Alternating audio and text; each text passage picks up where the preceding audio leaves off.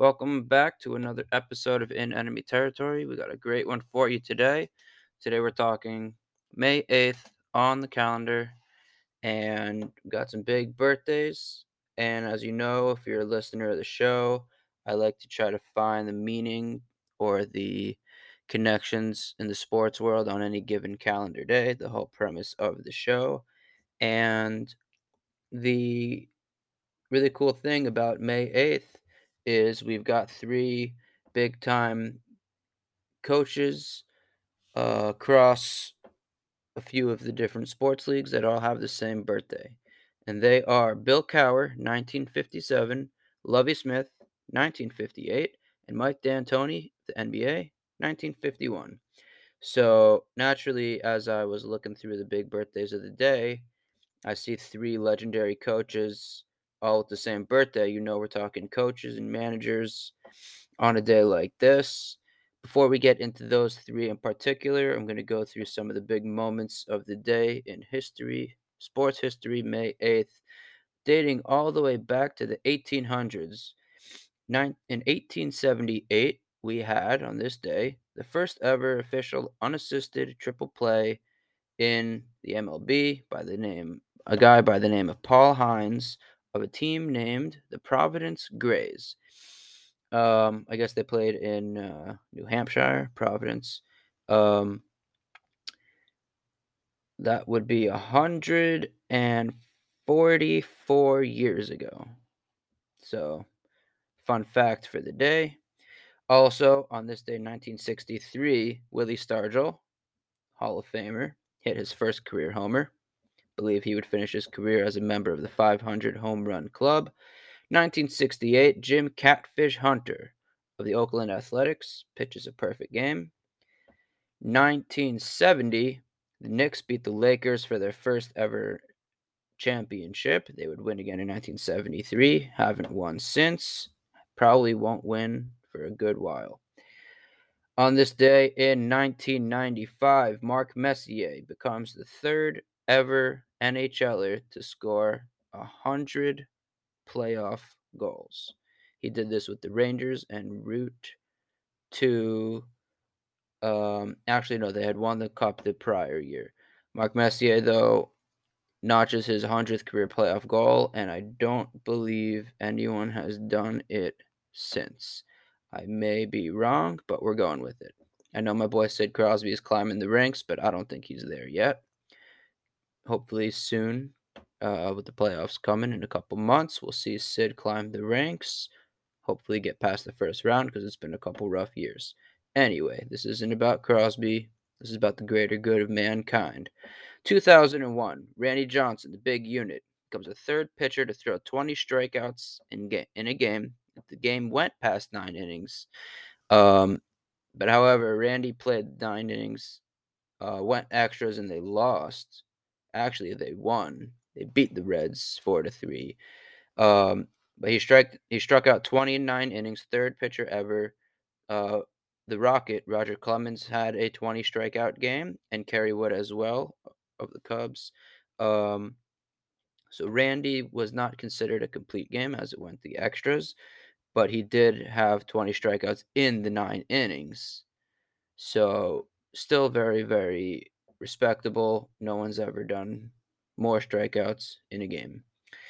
And like I opened up the episode talking coaches and managers, wouldn't you know, on a day like this with three prolific coaches grabbing a birthday on the same day, all in the 1950s, in 1973, Ernie Banks fills in for the Cubs manager position as Whitey Lockman their active manager gets ejected from the game, and this technically made Ernie Banks baseball's first ever black manager.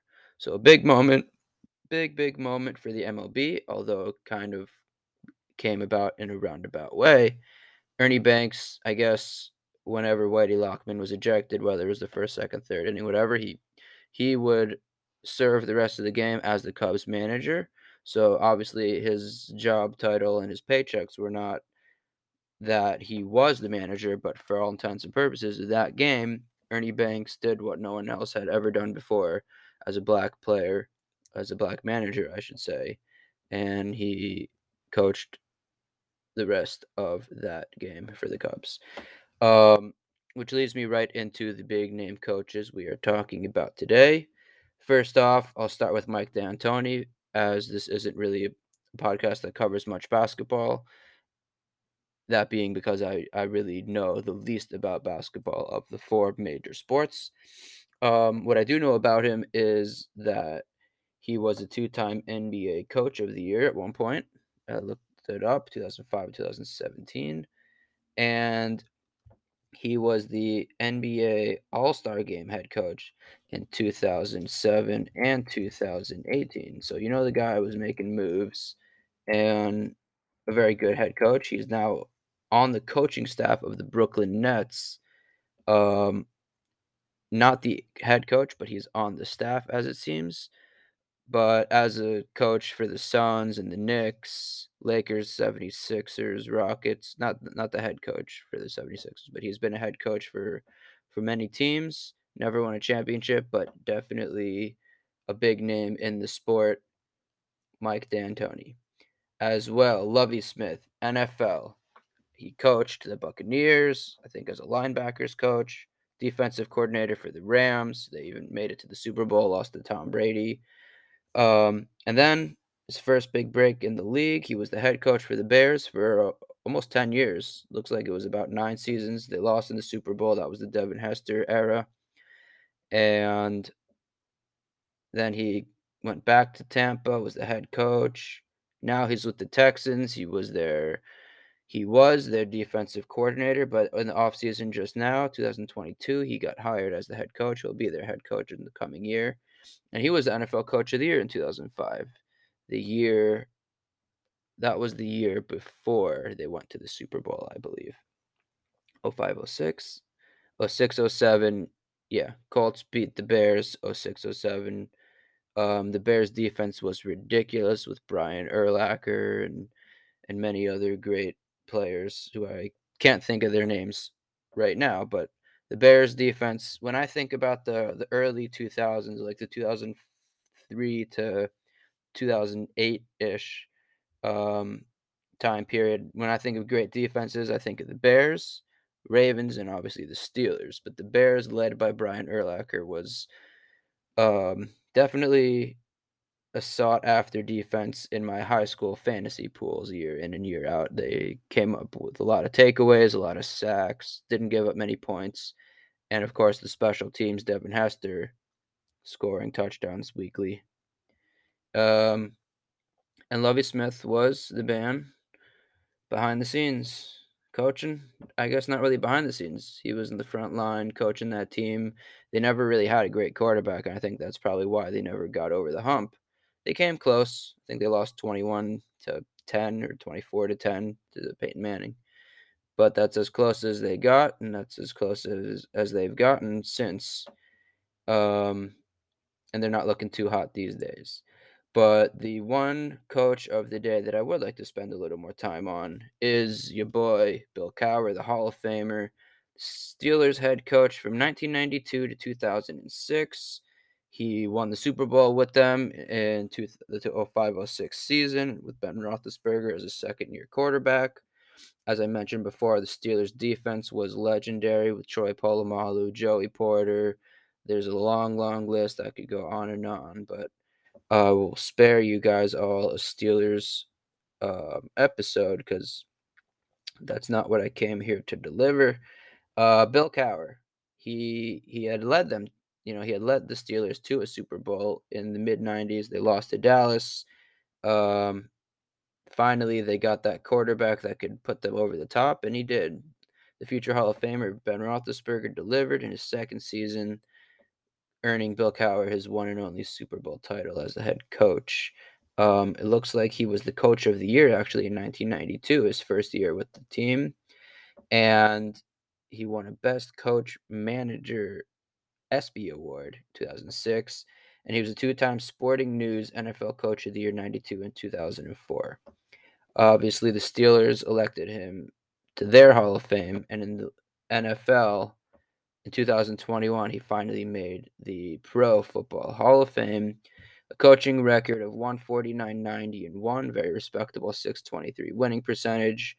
And he was known for his, you know, he he definitely I moved to Pittsburgh in 04 and I didn't know much about football. You know, when we moved to Pittsburgh, we really were like we came from Maryland, so we were like Orioles fans we didn't know anything about hockey. We didn't know anything about football. We just knew Cal Ripken, yada yada, Orioles stunk. And and then we moved to Pittsburgh and boom. The first year the Steelers made it to the AFC Championship um, followed by next year's Super Bowl victory, and then Sidney Crosby's a rookie. So, not to get into hockey, but I'm saying Pittsburgh sports really opened our eyes to the world of sports fandom.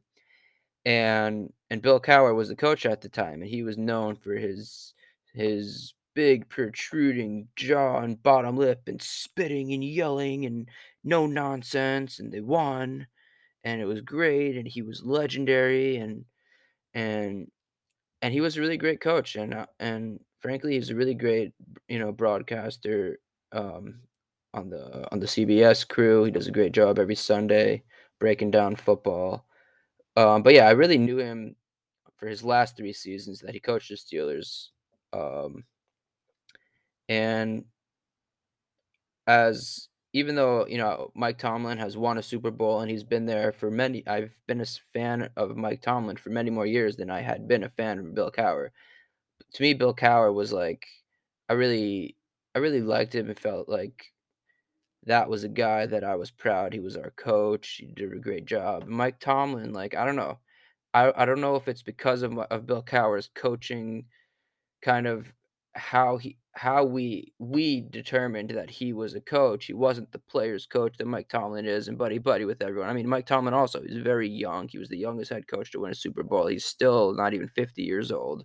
Very close in age to a lot of players. Cowher was a bit, you know, older and no nonsense guy.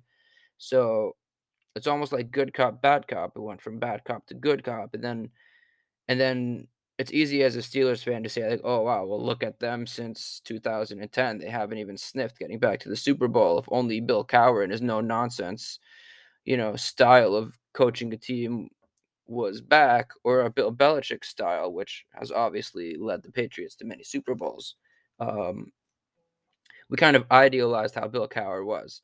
That being said, I was 12, 13, and 14 the last years he was the coach, and I honestly have no clue if he was a good coach, if they just had a great team, and and like you know, it's I can't really break it down because now I'm a 30 year old man, but back then I was 14, and and we just knew that he was this fiery guy who would literally you could see the spit flying out of his mouth as he as he yelled at Joey Porter or Brett Keisel or or whoever it might have been, and but that's how I remember Bill Cowher. He was a winner. He he won a Super Bowl with the Steelers.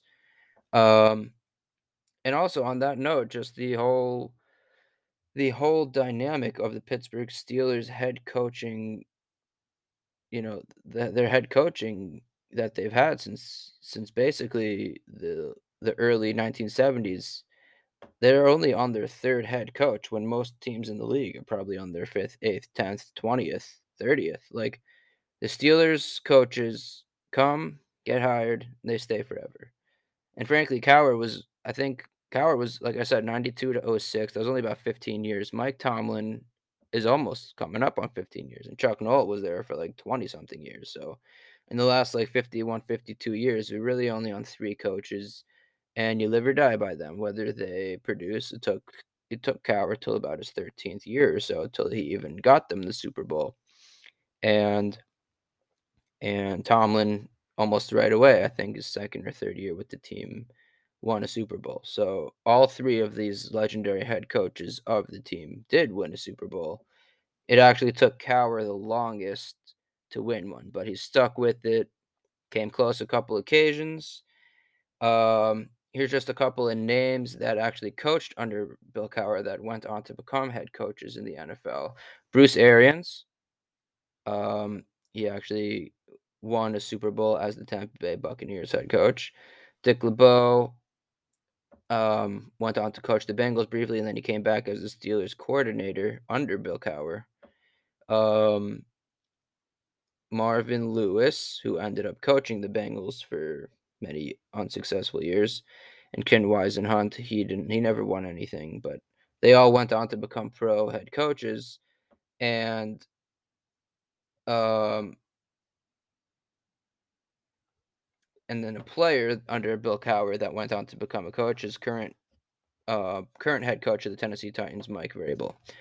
But yeah, Bill Cowher, I think his success was his style of coaching the Steelers. Obviously, the names I just mentioned, he he was able to, under his you know tutelage, turn players in you know, turn turn you know assistants into getting them head coaching jobs elsewhere, and even one player ended up becoming head coach. I don't know how much of it is necessarily to his credit, but you know, as I recently you know, I listen to Pittsburgh sports radio from time to time, and I think recently they mentioned that like these coaches that have this long tenure and they have assistants and this and that, and and most of them that are good end up developing what they call the head coaching tree. You see, oh, all of these coaches that were under Andy Reid went on to get jobs. All these coaches under Bill Belichick, all these head coaches under yada yada, these coaches that have won Super Bowls and produced coach worthy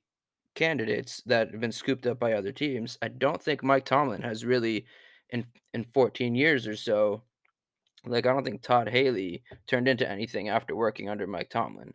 These guys kind of have become dead end coaches as linebackers coach or defensive coordinator, whatever it is. I don't quote me on it as is my general rule for anything in in this podcast, but I'm pretty sure Mike Tomlin has not really developed this coaching tree that you typically see after 13, 14 years of a coach, especially Tomlin. He's never had a losing season. Um, he hasn't really. This is look. I'm not comparing Mike Tomlin to Bill Cowher, but the pedigree that Bill Cowher warranted as as the head coach of the Steelers is definitely a noticeable difference between him and Mike Tomlin. That's all I've got to say for today. Um, and yeah, if you enjoyed, keep coming back for more. Appreciate you listening, sticking with the show. I've been having a blast trying to round out the calendar. I think I'm about between 30 and 40 episodes deep, which means I'm about 10% through the calendar. And we've got a long way to go, and I can't wait to get there. Thank you. Thank you.